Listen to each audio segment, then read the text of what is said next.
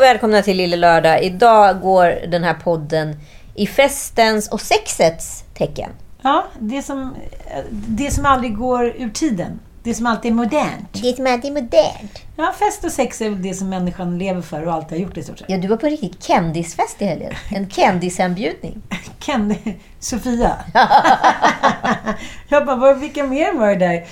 Det, det var, du vet, ibland känner man sig dagen efter, okej, jag kanske är trött och bakis, men fan vad roligt det där var. Ja, så värt det, eller hur? Ja, nu vill jag gå på en till sån fest. Och, eh, det som jag insåg när jag liksom gjorde en liten analys dagen efter, att nu vet jag hur man hostar den perfekta festen. Mhm. Det brukar ju vara ditt lilla, det, det brukar ju vara din gebit. Precis. Det viktiga är ju när man kommer in i hallen. Ja. Vad som händer efter hallen. Det är där det börjar. Precis. Men sen, sen, att liksom, sen är det också så att om man har en jättevilla med en hall där det hänger liksom en stor haj.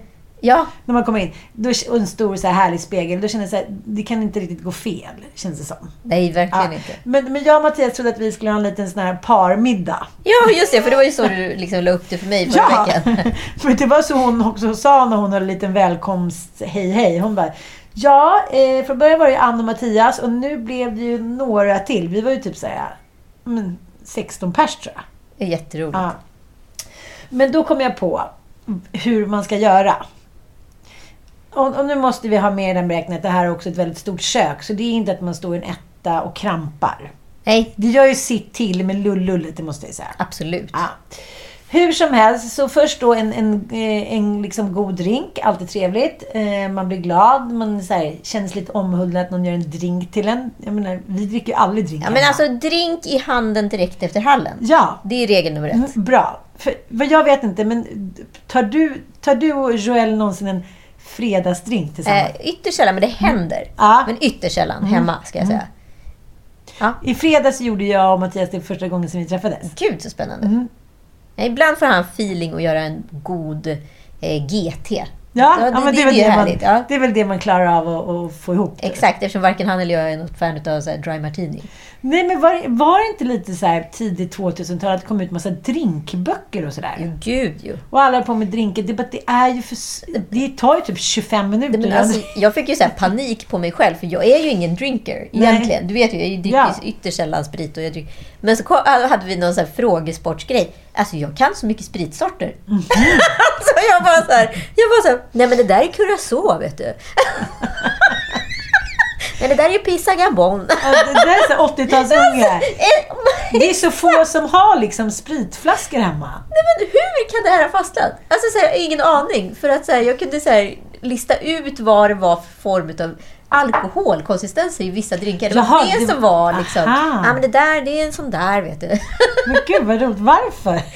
jag har ingen aning! Uppenbarligen så måste jag ju suttit och läst med drinkmenyerna och det har fastnat på något sätt. Var då?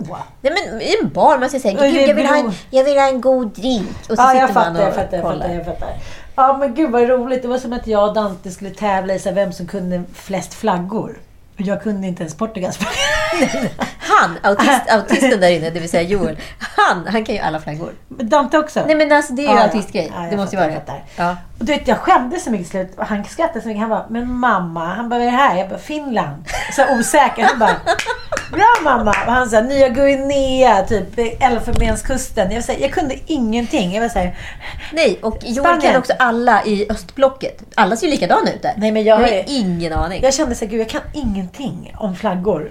Kan vi inte, kan vi inte bara liksom snabbt bara adressera att det var nästan krig i en vecka och sen hände ingenting mer? För att eh, Ryssen kom inte. ryssen kom inte. Det var liksom nästan krig i en vecka. Det var fruktansvärt ironiskt på ett sätt. Då hade jag ju nästan rätt teori att det var Luffe Lelle som hade suttit på kammaren och dragit iväg en drönare. En. Ja, just det. Ja. Över alla kärnkraftverk och eh, riksdagen och så. Ja, absolut, Ann Söderlund. Absolut. Men jag vet inte varför jag är så ointresserad. Men vad har du gjort då? Det är bara för att jag har varit på Gotland, liksom, tillbringat så mycket tid på Gotland. Och här, Men hur, hur känns kan det du- med Gotland när ryssen kommer? Jag bara, men låt den där jävla ryssen komma. Jag, I'll do it. Du har varit uppe i, upptagen av din egen snippa. Nej, men jag är väldigt intresserad. Liksom, jag läste en så, jätte, jättelångt dokumentärt reportage om varför det har blivit så här att så här, att Putin håller på att ska starta krig mot sina egna. Det är så, det är så mycket galenskap eh, borta hos honom. Men nu tillbaka Ah, till festen. Skit i. Putin. Vi skulle inte prata om Ryssland.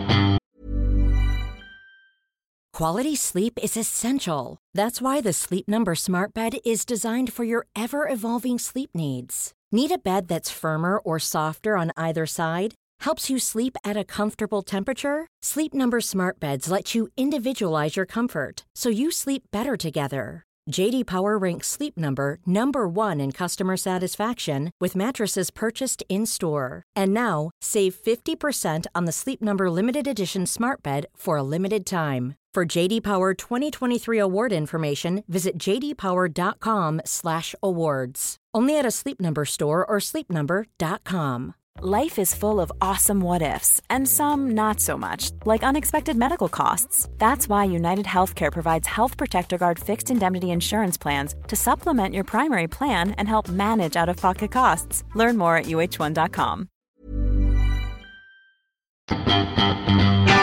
måste ändå så här, ge kvinnor som har stått mycket framför kameran, de är ju eh, fantastiska väninnor. Ja, det, det kan jag. Såklart. Det, är så här, det kopplas ju bara på och sen kommer det ett litet tal och sen hon berättar om alla som är där och hit och dit och det blir ju bara som en rolig ståuppa. Liksom. För det här är min fail när jag har fest. För att jag är ju oftast arrangören.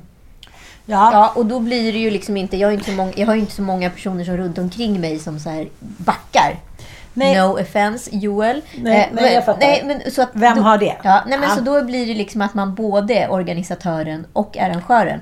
Så det där, det där värdinneskapet, det, liksom får, det, det dras ju ner utav den Men, re, men rent historiskt så är det ju bara överklassen eh, där kvinnor har kunnat vara värdinnor för man har haft då betjänter och kockar. Eh, som jag tror att i medelklassen, underklassen, så har ju kvinnorna stått i köket under större delen av kvällen. Så fått komma ut lite så här, skål, skål och sen gå tillbaka ut i köket och fixat efterrätten. Precis. Det var inte, pappa stod ju inte mycket ute i köket med mamma, det gjorde han inte. Nej, men jag kommer så väl ihåg Tor Isedals karaktär i SOS, du vet eh, Sällskapsresan, när han har den här ön. Och så sätter han ju på sig olika mössor. Så har han bensingubbemössan, sen har han glassgubbemössan och så håller han på sådär. Och jag känner mig alltid som Tor Isedal när jag har fest, att jag liksom springer mellan de här olika Det är faktiskt mössorna. väldigt roligt. Ja, Ja, då var du underhållaren. Du är en liten gycklamössa. ja, exakt så. Nej, men det här har ju också Sofia, eh, här ligger hon lite i framkant då eh, eftersom hennes man Magnus lagar all mat. Ah. Mm, jag vet, jag vet. Nej, man mår ju psykiskt dåligt och vill kräkas. Men eh, det har man inget för. Nej. I nästa liv, Nästa liv. nästa liv ska jag, ska jag ha en kock. Men inte jag heller. Men hur som helst, så att allt var ju liksom preppat. Så när man kom in där vid sju, halv åtta, då var ju köttet klart, låg för att vila. Eh, risotton, eh, det var bara liksom räkorna som skulle ner i den sista risotton. Jag ser bara han tar en stor jävla gorgonzola och så här, smula ner i riset. Jag så här, känner min tunga så här, Så att allt är ju liksom väl preppat. Det är inte som att jag står med så här, två ICA-kassar när gästerna kommer. Nej men alltså du är ju också en speciell värdinna för du får ju inte gjort någonting. Du Ja, går ju liksom runt i en så panikcirkel. Ja, men nu så det bär du grejer. Går alltid runt med saker i en cirkel och bär saker. Små kon- tre, fyra, fyra, fem föremål alltid i händerna. Man inte liksom Så jag vet vad ställer det på andra ställen. Vad är det? Vad är Nej, men det? det måste ju vara en egen diagnos. Jag har aldrig sett något liknande! Och det kan Alltså, vara det allt från en liten pennvässare till det ska flyttas till ett annat ställe bara. Nej, jag måste läsa på mig. Jag har en egen diagnos. Nej, men det Ansio. är så sjukt! Ansimo. Alltså varenda gång jag kommer jag bara så men Ann, nu börjar det ju. Nu går du runt och flyttar en faktiskt eller tänkt på det 13. senaste veckan. Jag säger, varför skulle jag flytta den trosan till den soffan istället? Varför gick jag bara inte upp? Nej. Det samlar nu. Åh, jag kan ju få lite... Jag Bygga kan bo. Nej, fast jag kan få lite den tendensen när vi ska typ storstäda eller röja. Att när det blir för mycket kaos Mm. Ja. eh, på kort tid, Ja. då har jag svårt att organisera var jag ska börja. Ja, då och då blir det att jag flyttar liksom konstiga Fingerborg. Åh, okej. Fingerborg är så perfekt tycker jag. Symbol för det. Nu flyttar han fingerborgar i luften. Ja, hur som helst, så det var ju bra preppat. Och sen liksom, ja men... Vill du ha bubb? Alltså, du vet när det bara känns generöst fast på ett liksom skönt frifräsa sätt. Inte så här, nu ska jag öppna champagnen här. Utan det är så här, ja, men hämta själv då. Hit en, lite som knytkalas fast inte knytkalas. Ja, jag fattar. Och Sofia kommer in alltså, håller något litet liksom, tal. Alla känner sig välkomna, alla garvar. Vem känner vem hit och dit. Mm. Och sen så en till grej som jag nu förstår, fast det här funkar ju bara om man är fler än tio. Den stående middagen. Va, vänta, vadå? Vad menar du då? Men Magnus hade en kompis som hjälpte honom liksom med maten. Så de stod i varsitt förkläde, två så här pinsmala sköningar som hade koll på situationen. Så att vi andra liksom, ja, men, minglade runt och skrattade och drack bubbel och allt möjligt. Och de stod då, de, hade, de har ju två också spisar. Aha. Så det är lite som ett restaurangkök. Så de stod vid varsin och hjälptes åt då. Så gick man fram, så tog man sin lilla tallrik. Så tog jag först då den ena risotton med gorgonzola. Så fick man en liten härlig köttbit till. Och sen när man ätit upp det, då fick man eh, den andra risotton med eh, vara, varaner, där på så här, med stora shrimps. Så att alla stod liksom upp och åt sin mat. Mm. I det här köket. Och så hade vi något så här ståbord också. Så det, ja. Ja. Allting var ju liksom upplagt för det. Och då tänkte jag så här, ett högt bord. Jävla genier. Ja, Alltså, du vet. Ståbord. Ja. För blir det inte lite konferensigt då? Nej, det, var, nej, det blev inte det. För då minglar man under tiden man äter middag. Precis. Så man, har liksom, man kan aldrig dipa riktigt med någon, eller det gör man ju om man vill. Nej, ska nej, jag för- fattar. Så här, hänga kvar vid mitt ståbord eller ska jag här, ta min tallrik och flytta vidare? Men men jag tror också, eftersom alla kom lite olika tider, många kände inte riktigt varandra, så var det här så perfekt. För då kunde alla gå in i allas energier. Nej, men jag var på en eh, middag förra helgen eh, och eh, då var det en kompis som fyllde år. Och då var det också så här, ett enormt bord i, i en tjusig våning. Och vi var väl kanske ett 20-tal personer. Ja, alla var covid-testade och hej och hå. Ja, skitsamma. Men, ja, men, eh, och då liksom, så mitt i middagen så klingade värdinnan i glasen och sen så var det liksom eh, långdans. Eh, så man fick springa. Det är väldigt roligt. Jag brukar ju köra, jag, brukar, jag har instiftat cannelloni macaroni-tåget. Det är ju det roligaste. Då ska Jaha. vi alltså ta, dricka en shot eller en snaps eller någonting liknande. Och sen ska man då sjunga cannelloni macaroni ska man springa runt. Sist vi gjorde det så höll Daniel Redgert på att bli vräkt. Ja. För att Du hade det klamprat så mycket. Inte cannelloni macaroni. Jo, jo. Cannelloni! Jaha, okej, okej, okej. Macaroni. Gud vad roligt. Att, Jätteroligt. att ställa sig upp och gå runt och, och Ja, hålla i varandra. Det är mycket, roligt. Mm. mycket bra effekt under en middag. Om det nu är en sittande middag med placering, vilket vi hade. För då blev det ju liksom en mingelsekvens Jag, mitt jag passar, jag passar.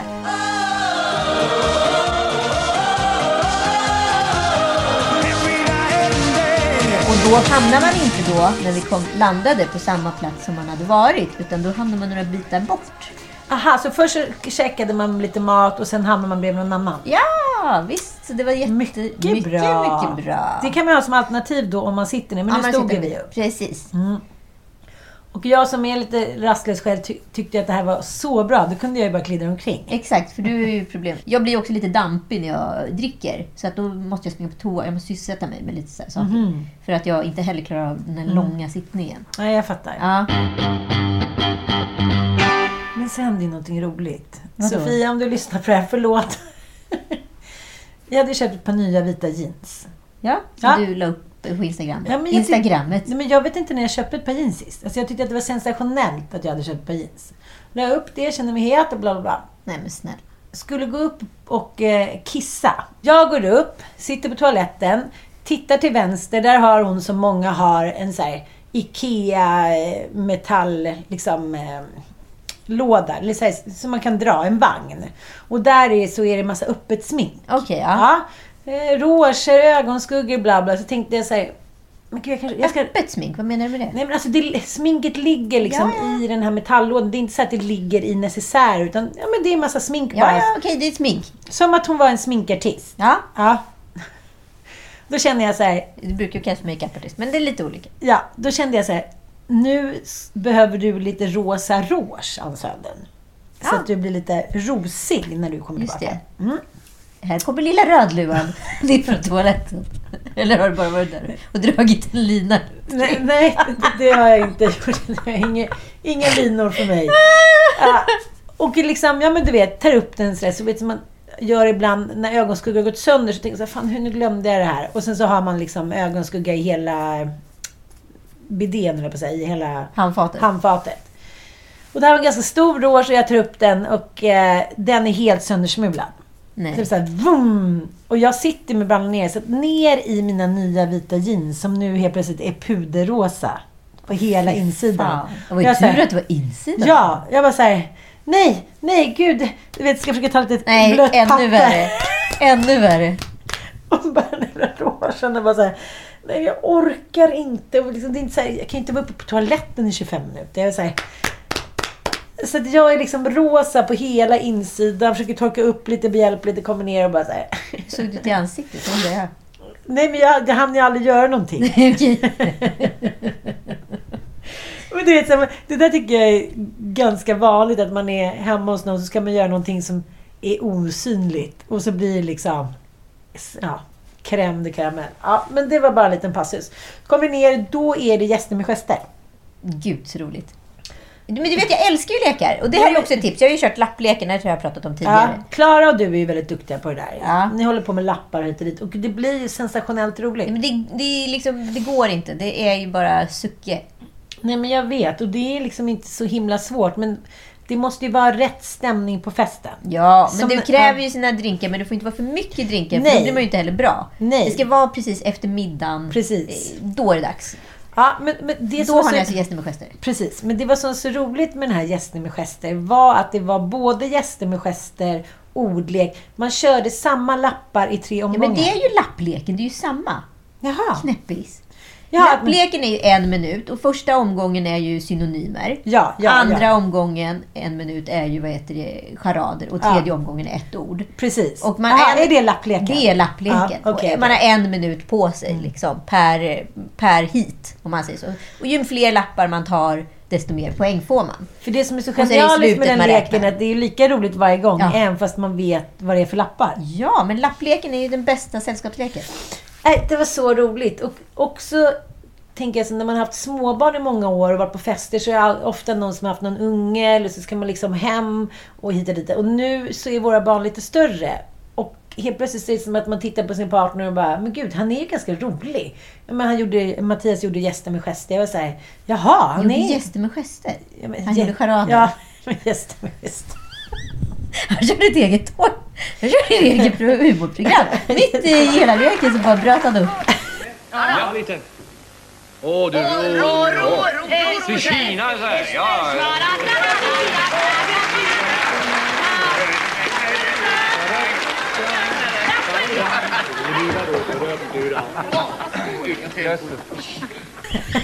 Gick in i karaktär såg Lennart Swahn och Geija Sundström och allt vad Nej men vi höll ju på med det där, alltså vi måste ju ha på med det där typ i två timmar. Ja, men den tar ju rätt mycket tid. Det beror ju på hur mycket folk man är. Ja. Och så Vi brukar alltid köra i Turkiet. Det är väldigt, väldigt roligt. Ja, men det var väldigt, väldigt roligt. Och... Eh, ja, det, det, det var inte så mycket mer jag skulle vilja säga. Men det, var så, det är så roligt när man vaknar upp dagen efter och känner så här... Gud vad jag känner mig full av energi för att jag har haft en rolig festkväll. Och det Ja. tror jag så här, det spelar ingen roll om man är 20 eller 70. Det är ju lika roligt för det. 100 procent! Ja. Ja, ja, ja. Herregud. Nej, mycket, mycket kul. Ja, själv har jag ju eh, tagit det väldigt lugnt den här helgen. Jag är ju väldigt fokuserad på det här Vasaloppet. Jag vet inte hur det går för dig. Jag kommer åka idag, nu när jag har börjat smälta, så jag får åka typ i vatten och spöregn. Mm, Inget, Eh. Någonting säger mig att du inte kommer åka sakta och kolla på din telefon.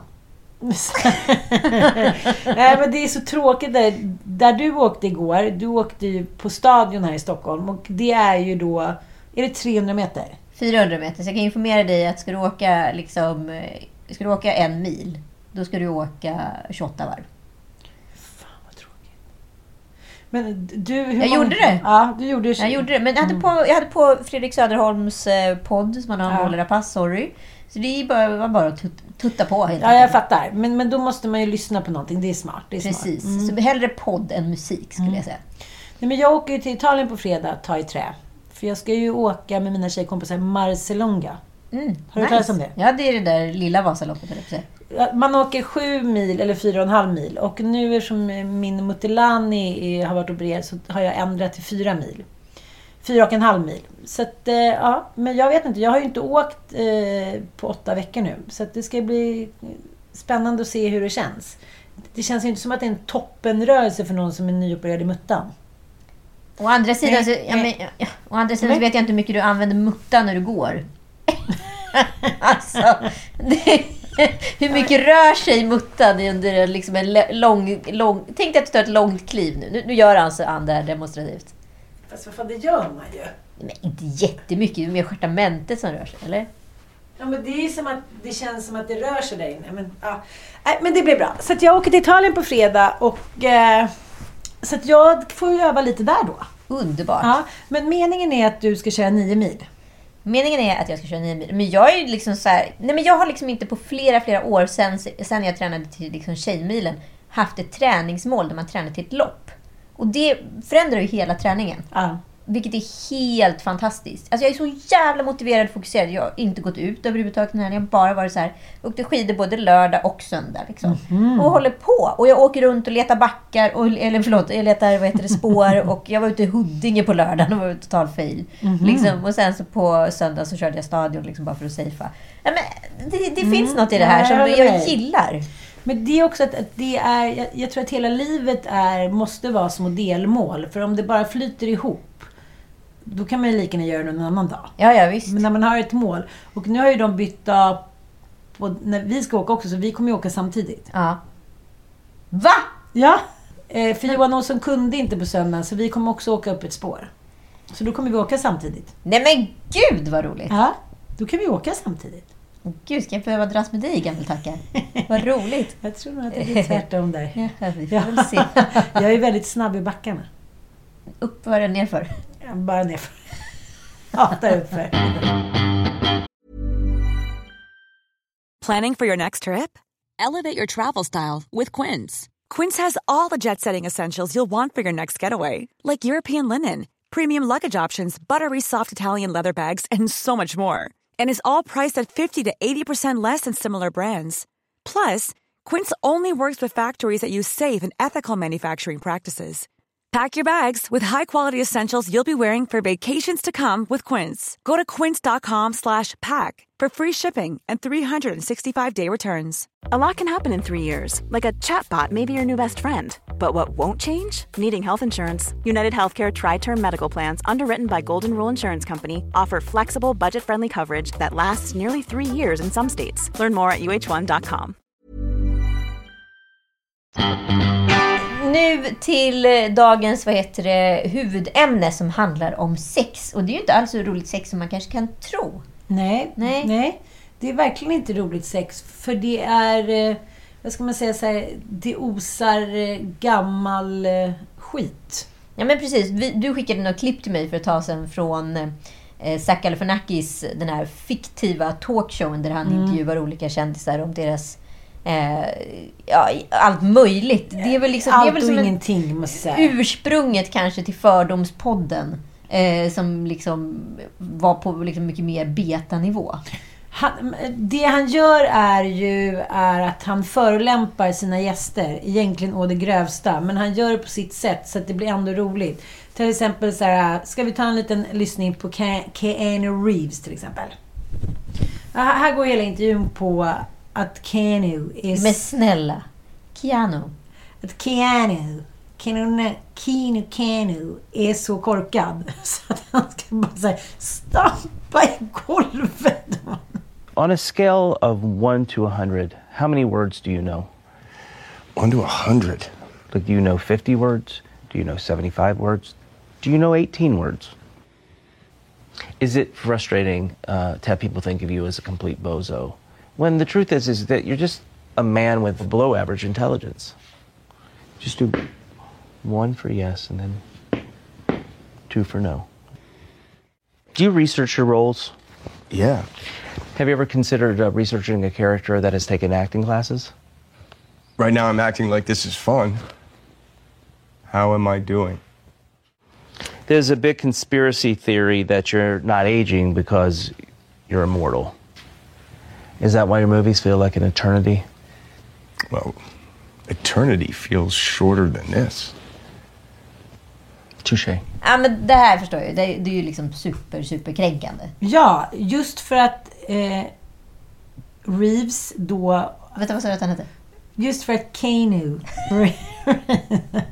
ja, men många driver med honom och säger att han är liksom men fåordig, korkad, det finns inte så mycket handling i hans filmer hit och dit. Så det här blir ju nästan inte roligt. Men när han kör lite samma på till exempel Bradley Cooper eller Brad Pitt.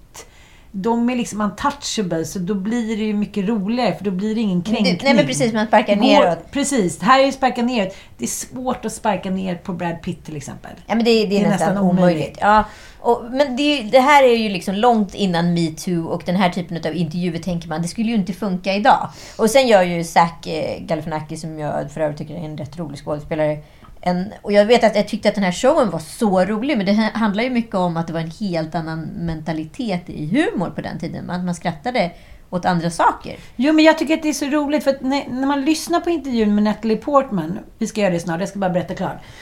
Så tänker jag så här, även när jag såg den för tio år sedan så måste jag, det känns någonting jobbigt i min mage.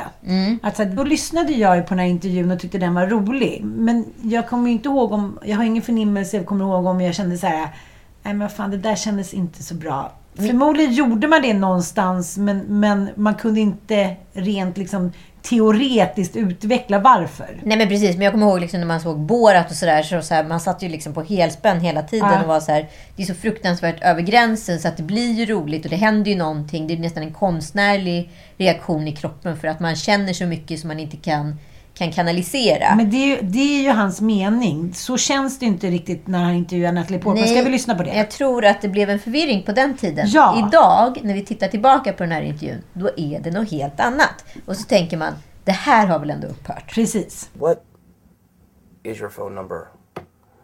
That's that's private. Yeah, I know. Where, do you wear bikinis? Could we talk about the next Next the thing? next thing? Okay. You shaved your head for V for Vendetta. Um, did you also shave your V for vagina? Det här går ju inte ens liksom. Uh, pass. Här ser man ju på Natalie att hon kanske inte tycker att det är kul, men hon spelar... Hon, hon, hon, är inte, hon är inte förnärmad eller arg, utan hon spelar ju bara så här, gud, här sitter jag med en korkad snubbe typ. Nej men hon är ju så chockad. Hon är så, det är ju så över gränsen så att så här, hon tittar ju bara på honom med stora frågande ögon. och Så här. Fast man, man, de som gick dit och blev intervjuade honom visste ju att det här skulle komma. Så jag tror att det är en blandning av att hon är beredd på att det ska, ska komma, men ändå så när hon väl sitter där så blir det liksom too much. Ja men precis. Så tolkar jag det. Ja, ja, jag vet inte. Det, det känns liksom lite dubbelt. Det känns som att vissa har fått eh, information innan. Eh, att det här kommer vara en spoof-intervju. Och, och vissa har liksom inte fått det. Jag, jag vet inte. Antingen är hon bara så en jävla briljant skådis så att man Ja. liksom inte kan tolka vad som är vad. Hon är högröd om kinderna och eh, superförnärmad. Men så var det så roligt, för jag skickade det där till dig så skrev jag så här, det här är alltså före metoo. Ja. Och sen har du gått och gnagt lite på Ja, det men jag har gått och gnagt lite på det där, för jag var så här, det är före metoo. Som en mus. Ja, men så bara har jag kollat liksom medielandskapet och insett att vi är tillbaka där igen. På en helt ny nivå. Och kanske ännu värre. Ja. men, alltså, in the name of gays, lite som vi pratade om i Madonna-programmet, alltså konst, det konstnärliga etc. Liksom att gays eller liksom konstnärer etc. De kommer liksom undan på grund av att de kan dölja det innan, inom sitt liksom, gebit. Att det är så mycket mer fredat. In the name of art. In the typ. name of Ja, art. Och eh, lite som att gays kan prata sex in the name of gays. Ja. Fast de kan ju prata sex med alla tjejer och killar och Det allt blir möjligt. lite roligt när det är grovt. Precis, och de, de, de kan ju gå över en gräns som en straight man exempelvis aldrig skulle kunna göra. nej. Roger Nordin exempelvis är ett typexempel på det liksom i, i Riks Morgonzoo liksom med Laila. Att det är väldigt sexfokuserat. Liksom. Eh, och ibland kan ju det vara jättelustigt. Men så bara tänka så här, vad, vad lyfter intervjun på grund av det? Eller lyfter det inte? Och sen så kollar jag liksom på Martin Björks konto, han som gör de här eh, då, bilintervjuerna med olika kändisar. Och själva captions är också väldigt sexfixerade. Eh, Exempelvis här då. Vinnaren av årets Let's Dance, Filip Lamprecht, kraschade in i bilen. Frågade över allt det alla undrar såklart, hur det är att ligga med flickvännen Peg Parnevik. Det är liksom det första Jag som vill står. inte veta. Förlåt. Nej men och så här, vet vi verkligen att så här, det är det som kommer få folk att kolla? Jag vet Jag inte. vet inte, för jag känner att det är ett generationsglapp här. Nu är Martin så här 50 någonting Ja. och tillhör en annan typ av generation som har mer sex inarbetat i sig. Ska lyssna på hur det låter. Sexfixering. Ja, jag ska jag. lyssna på hur det låter när han intervjuar Penny Parnevik. Jag brukar säga så här, gå inte in på toaletten. Ah. Eller något så här. För att jag, jag vill inte ligga med Douglas. Och det, nu menar jag inget illa. Men precis efter jag har känt att han har bajsat på toaletten. Det är inte nice. Nej, men du behöver ju inte gå i den ordningen. Ni kan ju ligga först, sen kan han gå och bajsa. Absolut, men man vill inte att han är bajsnödig när han ligger. Det är ju nice. Jag bara tycker alltså det är mycket, det är bättre att inte veta sådana saker. Nej, men jag- känner så här, typ lex franska pedofiler. Att så här, när man har nått en viss ålder så kan man inte prata om sånt här med unga tjejer. Nej, men det, det blir ju liksom Nej. en konstig gräns. Men då kommer vi då till Carina Bergfeldt som ändå är eh, en gumma utav sin tid. Mm. Men hon intervjuar då eh, Armand Duplantis och eh, Mark Levengood. Och eh, Carina ställer i början rätt många frågor i intervjun om hur Armand träffade sin tjej och på vilket sätt han raggade upp henne och hur han fick henne på fall och så vidare. Och sen kliver Mark in i studion och då kommer samtalet rätt fort in på sex. Jag vet inte, det kan också vara så känner jag att det är ett medvetet val. För hennes företrädare Skavlan har ju fått otroligt mycket kritik för att han bara riktar in sig på vad tyckte din kille då när du... Vad tyckte din man då när du eh, jobbade så mycket? Eller, alltså, så smygsexistiska och könssexistiska frågor. Lite så här som att 50-talet är still in the loop. Och jag tänker så att Carina Bergfeldt kanske har vänt på det där jävligt medvetet. Hon är ju ingen dum brutta. Ja, men liksom. och det är väl också ett, ett helt annat redaktionsarbete såklart. Men är det det att när, när, när kändisar är under en viss statusålder så kan man ställa lite vilka frågor som helst om sex och snusk och raggning och bla bla. Och sen blir det osexigt. Men då måste det bli osexigt åt andra hållet också. Förstår du? Ja, men jag förstår. Men här kommer ju då det vi pratade om, gaytvätten in. Ja. Eh, Med liksom Mark Levengood. Då säger man Mm. någonting med en nallebjörnsröst och bara Ja. är så här härlig. Då blir det ju ingenting som är hotfullt. Det är ju lite som Nej. att så här, om ett dansband skulle spela liksom... Eh, Kuken och fittan. Kuken och fittan så skulle man bara tycka att det var gulligt. Och roligt. Ja, det, ja. Mm. vi lyssnar. Keep having sex. det, det, det, ja, det, det, också, det tror jag också det, det tror jag också är jätte, jätteviktigt. Därför att, eh, därför att eh, alltså, ibland är det är bättre att man bara fortsätter sex även om det inte är så jätte, jätteroligt allting. Det, det, det är ju inte alltid, alltså, man var ihop så länge. Så därför sen kommer man till en punkt där det blir roligt igen. Liksom. Men det, det förfaran blir när man slutar sex med sin partner. Det är inte roligt, det är inte bra för någon tror jag. Inte Ja. bra för någon. Nej. Ta till dig rådet. Ja, balls and sex. Ja, det låter bra. Det här mår jag faktiskt riktigt dåligt av. För dels försätter de den här unga killen som är supernykär och han kan liksom inte ens visualisera att han inte skulle vilja ha sex med sin härliga, unga, heta brud som han är superkär i. Så dels blir liksom det laget att säga, jaha, nej men det, det, det, det behöver ni inte oroa er för inom situationstecken.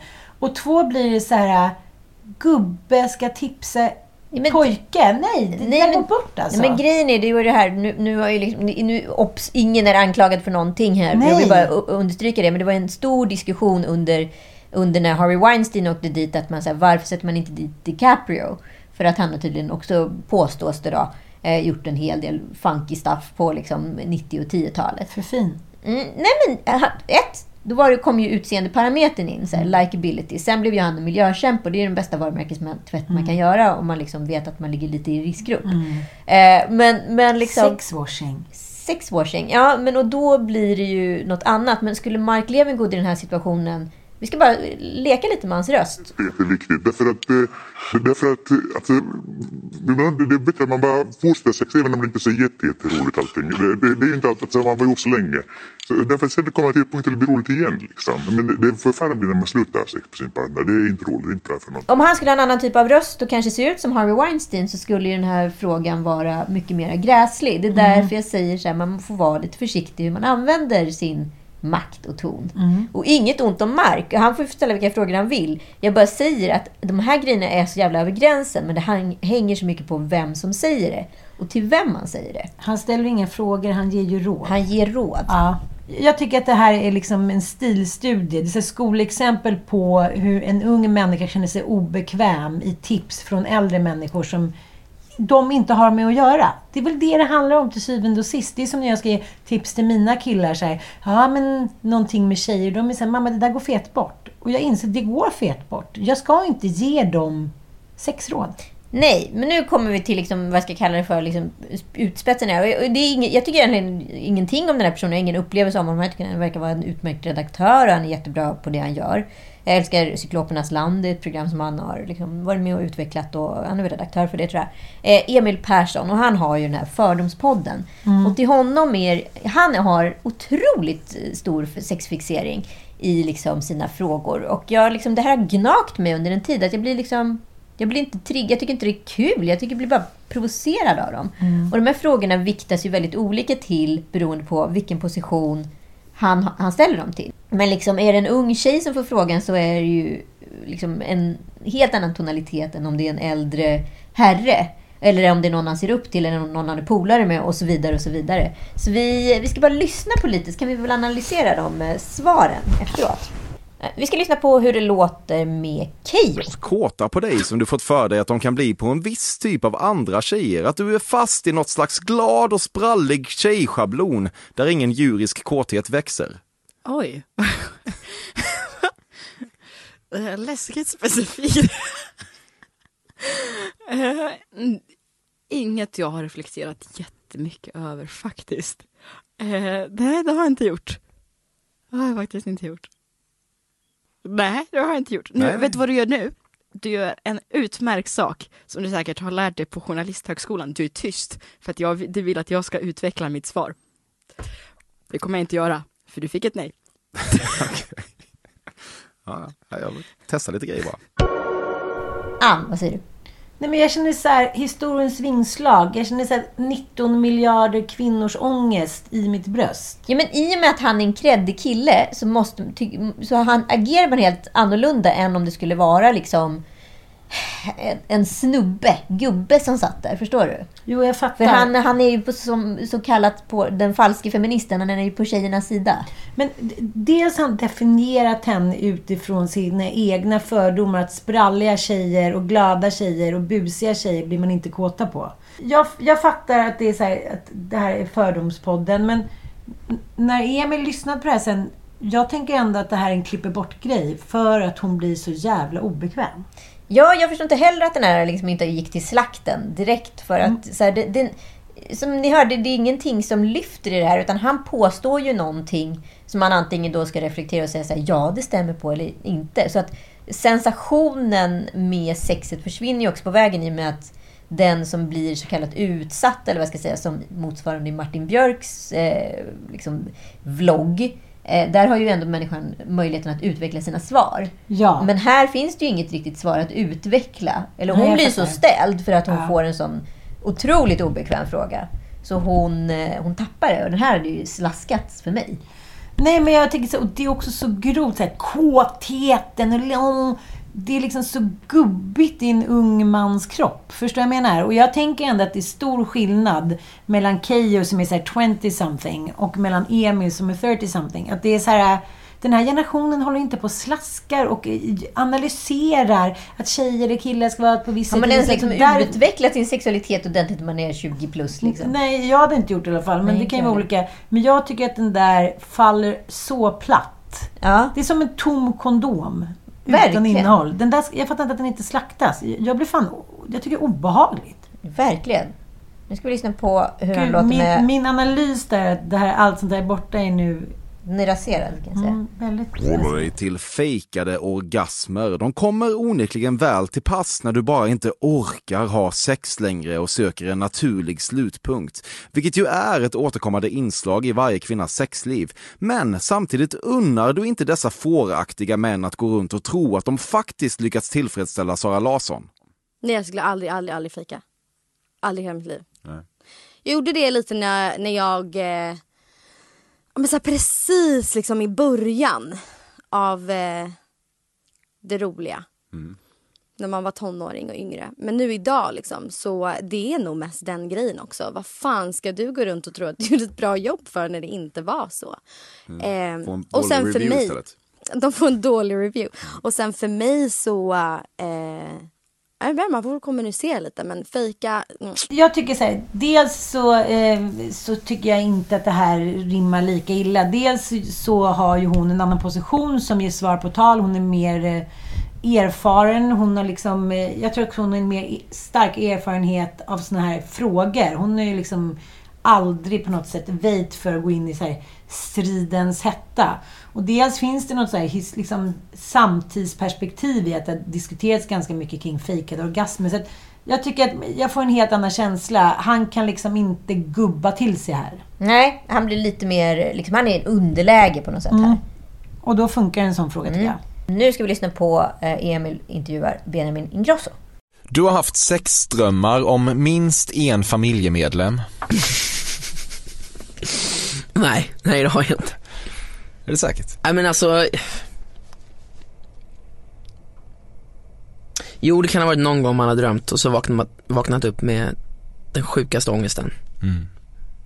Man kan, men, men jag har ju fått höra att man, att det är ju liksom så här, har man råkat drömma om att man har legat med någon i släkten så då är det personen själv som är äcklig och inte liksom ens drömmar som fuckar med en. Så eh, jag har väl någonting absurt. Nej, nej men eh, ja, det har hänt en gång. Stackars Bianca, du har gett dig på då. Kan ha varit det. Ja. Eller något annat. Han är ju rätt obekväm här.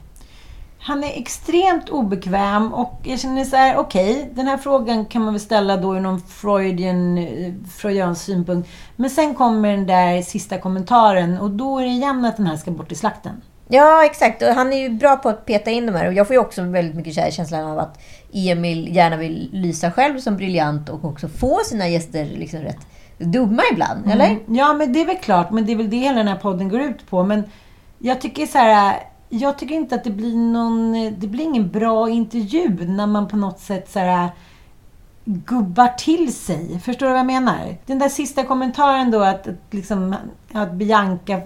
Ska vi lyssna på den igen? Vi lyssnar på den igen. Stackars Bianca, du har gett dig på då. Kan ha varit det. Ja. Eller något annat. Här känner jag också att dels så är det så här en, en helt opassande kommentar. Den, liksom, den är bara äcklig och taskig och eh, det enda jag känner så här att han kanske hade en förhoppning om att det där skulle bli en rubrik.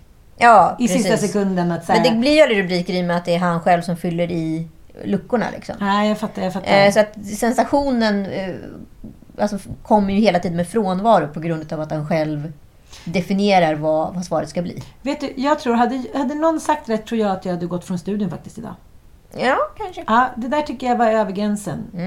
Men vem är, vem är slaktare och redaktör för den här podden? Nej men alltså som jag förstår det så är det Emil själv som är redaktör för podden. Du har någon gång under förspelshångel ryckt tag i en killes slips, dragit honom mot dig och därigenom känt dig vild. Nej men gud. Alltså, nu kommer det. Det här är ju ingenting ändå. Ja, men jag, det är inte så alltså, farligt. det, här, det här liksom känner jag så här. Ska du komma hit och revoltera nu? Ja, Ja. nu ska jag komma hit och revoltera. Nej men det... kul att du kom. Mm, tack. Det är, nu jag, det är nu jag gör det där som jag har drömt om, resa mig upp en intervju. Ja. Eh, nej, det gör jag förstås inte. Men ja, nej, gud, jag tycker den här frågan är lite svårt. Jag, är lite, jag tycker det är lite jobbigt. Ja. Ja. Även denna slips? Ja, ja du tycker det? Ja, slipsfråga. Ja. Ja. Vi kommer då aldrig, då får vi aldrig veta om du Nej. tag i slipsar. Och, Alltså man kan ju, ja, nej, ja. Jag fattar. Mm. Det var Ebba von Sydow och hon är faktiskt den som har sagt till honom att hon inte tycker om de här sexfrågorna. Det här är ju eh, väldigt spännande för det här är han inte förberedd på. Nej, och han blir också extremt nervös. Han börjar treva och liksom, han har inte alls samma självsäkerhet som han har med de yngre gästerna. Precis. Här har vi en liksom vuxen kvinna som eh, förklarar så här. Jag är också journalist och eh, jag är också kvinna och mamma och maka. Jag tycker inte att den där frågan var okej. Nej. Den var inte bra. Är det inte det det handlar om? Ja men precis, den, den kommer inte leda till någonting. Jag förstår inte att den inte den här går till slasken alls. Nu kan ju inte vi se hur stekt Emil blir och det, liksom, det var väl bra då att han behöll den här frågan. Så att det inte bara framställdes som att han alltid får sista ordet om man säger så. Men man hör ju tydligt på, eh, på hans röst att här blir han lite tagen på sängen. Nu är det ombytta roller och det känns inte jättebra. Precis. Det här är väldigt spännande att se män som, eller nu menar inte jag Emil, men han har väl också en viss sorts makt som då blir ifrågasatta. Det har ju varit väldigt ovanligt rent historiskt. Vi har ju suttit där och skrattat och spelat med. Det har vi pratat om tidigare. Men häromveckan veckan så var det då eh, så var Valérie Pécresse som högerpartiets ledare. Eh, hon var med i den här eh, La France dans les yeux. Frankrikes ögon. Eh, och eh, sitter då med han som eh, intervjuar då, Jean-Jacques Bourdin. Och hon inleder intervjun med att berätta att hon verkligen har tvekat om att komma dit eftersom han är då anklagad och under utredning om sexuella övergrepp. Mm. Och eh, det är så intressant när man ser den här gamla vithåriga gubben att alla de spelregler som han hittills har tagit för givet och som han har spelat med. Nu är spelet, liksom, nu har pjäserna flyttats om och det gör honom helt tagen på sängen. Mm. Och han är ju inte förberedd på det. Hon säger, jag vill vara med och prata om det här för det är ett politiskt program som många ser. Men jag har tvekat väldigt länge eftersom du står anklagad för sexuella övergrepp. Mm. Och man ser liksom den där gamla gubbens blick. Det är så här, ja men han tappar det och kroppsspråket. Han är liksom, han är så jävla chockad. Han har liksom gått så här länge med den här maktfullkomligheten. Och nu är det någon som drar ner brallorna på honom och det är han är inte beredd på. Det är inte män fortfarande. Metoo eller inte. Det är så här, de flesta män sitter ganska säkert i sin i sitt liksom sexuella haveri. Ja, men precis. Även på privata fester tycker jag. Mais avant de commencer l'émission, j'aurais voulu euh, dire quelques mots. Parce que je me suis euh, clairement posé la question de ma participation à cette émission ce soir en raison de l'ouverture euh, d'une enquête par la justice à la suite euh, d'une plainte déposée contre Monsieur Bourdin pour tentative d'agression sexuelle. Je voudrais ajouter Valérie Pécresse, j'ai décidé de ne pas m'exprimer à ce sujet, mais je conteste les faits rapportés par la presse et je laisse la justice. Ja, och eh, jag, eh, det är ju stor skillnad på när Emil då... Vi ska lyssna på en intervju till här bara kort med Emil när han eh, lite trampar i klaveret. Och då är det ju också en äldre person som man har svårt att hantera. Men den här gången är det en man. Ett samlag utan dopp av pung i mun är inget samlag utan en förolämpning. Ja, det var en märklig fråga faktiskt. Är pung i mun är väl inte rätt? Ja, det kan det. För vissa är det rätt. Ja, det, det har inte hänt mig i alla fall. Du är ingen pungdoppare? Nej, jo i Östersjön. Okej, jag fattar. Men inte i mun under samlag? Nej. Nej. Nej, då var det fel tyvärr. Jag tappade allt mitt självförtroende från dopp i grytan fort. Ingen kommentar på det? jo, där var den. Ja, kul. Jobbig stämning. Jävligt jobbig stämning och men det är en sån här fråga till en människa som liksom enligt gamla tideräkningen har gått i pension för liksom fem år sedan. Men är liksom, det, det är som du säger, höjer det eller höjer det kvaliteten på intervjun? Nej men det är det, det, är det jag försöker komma fram Nej, men- till. Gör det det? Jag- Jag, jag, jag mår bara dåligt. Nej, nej, jag, jag, ingen av de här intervjuerna... Ebba von Sydow kände jag så här... Okej, Ja, dels låg Sara den- Larsson för att frågan var Precis. liksom viktad till hennes fördel. Men, men, men då är det här då så här, är du Jonas eh, Wahlström, Skansen, eh, typ.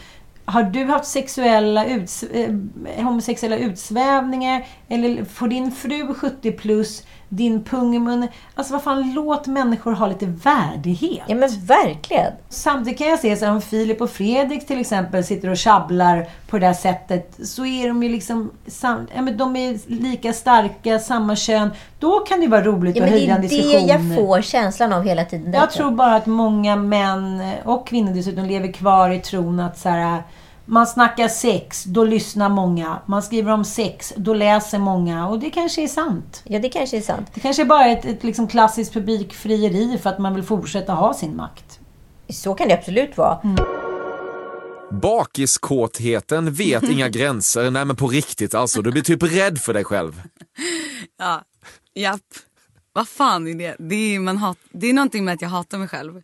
Så därför måste, det är det enda sättet att Du ska om straffa mig dig själv. nej, nej, tvärtom. Det, är liksom, det blir, eh, då kan man inte gå in i huvudet. Då får man gå in i kroppen och bara äga upp det.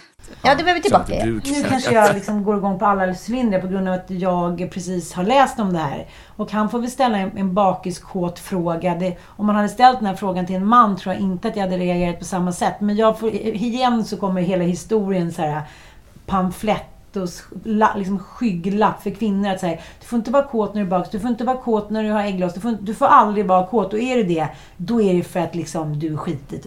Jag tolkar det så att det är inte så. Nej. Du, nu får du tolka den där. Nej, nej, jag bara, jag bara märker att tonaliteten och understödjandet utav att hela tiden transportera eh, gästen dit han vill komma med sin Mm. fråga för att hela tiden bygga en rubrik eller vad som är Mm. syftet i det här.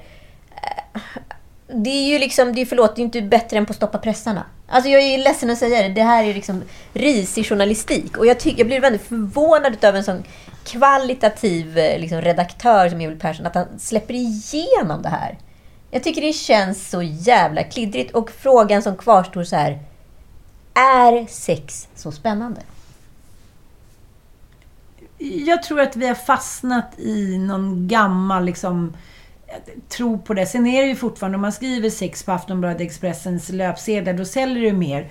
Men, men jag tycker så här, här har man ju eh, en, en kvalitativ podd då som ska så här, på något sätt eh, vara en utveckling av ja, men, både liksom intervjuarens, intervjuarens roll.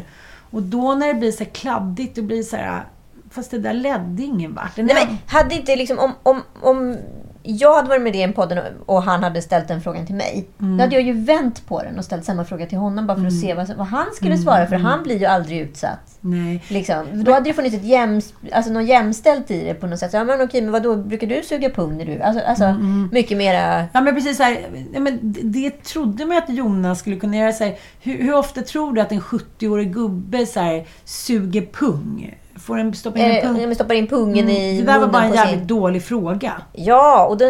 ah, Jag vet inte. Jag, jag blir bara så här... Det här har gnagt mig under åren jag har lyssnat på den här podden on and off. Liksom. Och det blev liksom så här... Det kom till någon spjutspets när jag såg Emil som då gästade sitt eget program som han är redaktör för, Cyklopernas land med Kristoffer Garplind på SVT.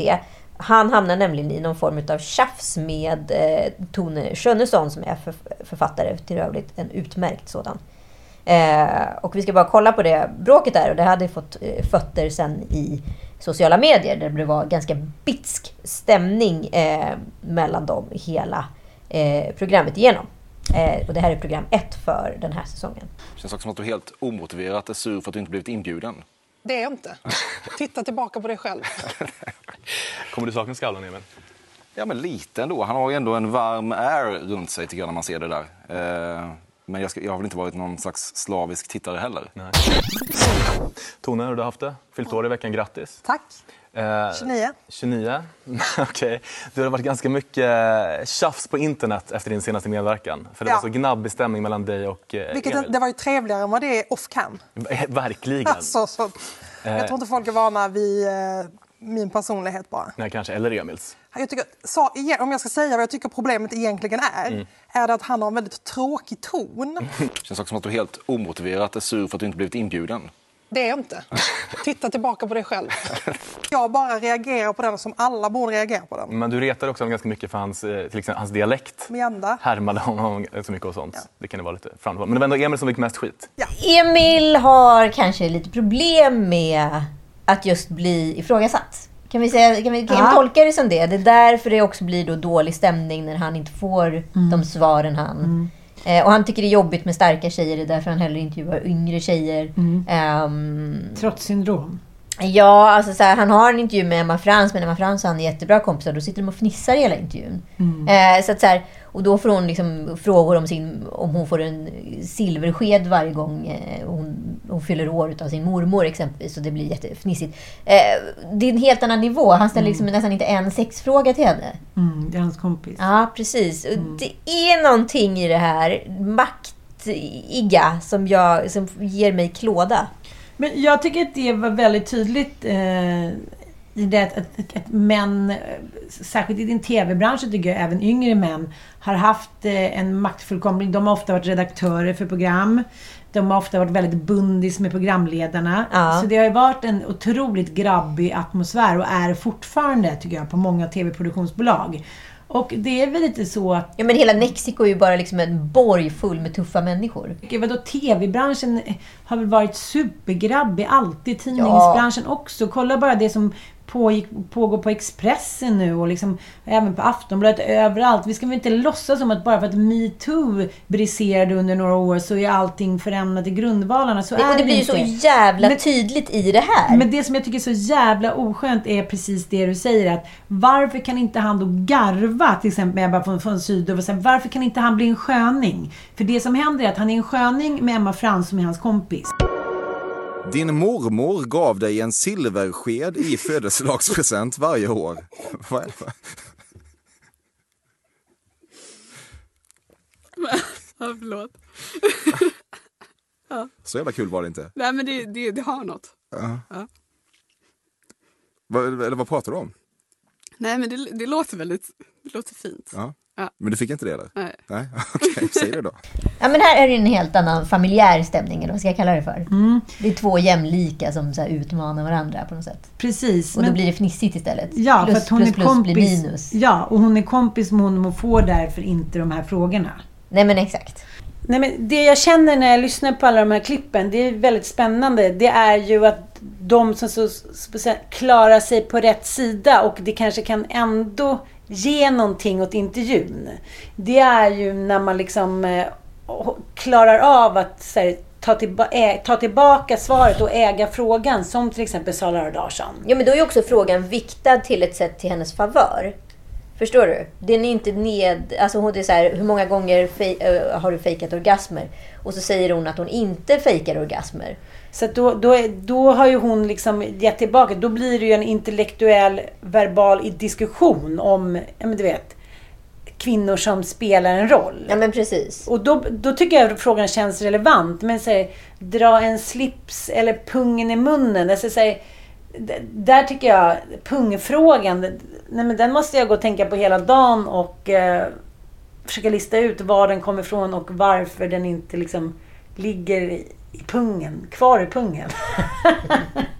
det är väl den kritiken som många ändå kan ta till sig. Att så här, kultursidorna i Sverige är väldigt medelålders, är väldigt vita, är väldigt en viss kategori av människor. Det är liksom som en korvstoppning att de andra kommer inte fram där bak. Och det, den här podden är väl också väldigt vit. Alltså den är extremt vit. Jag tror Östnöjen är Mm. den brunaste gäst jag har sett. Nyamko Sabuni var med också Mm. tror jag på något sätt. Och, och det kanske är så av en anledning att det är svårare att ställa eh, liknande frågor till någon som har kommit som flykting eller politiskt aktiv till exempel. Ja, så kan det vara. Tack för att ni har lyssnat. Eh, Vi hörs om en vecka och eh, fortsätt gärna den här diskussionen på, i kommentarsfält och eh, helst inte på DM. Men ni är gulliga som skickar. Puss och kram. Puss och kram. Tack Anita.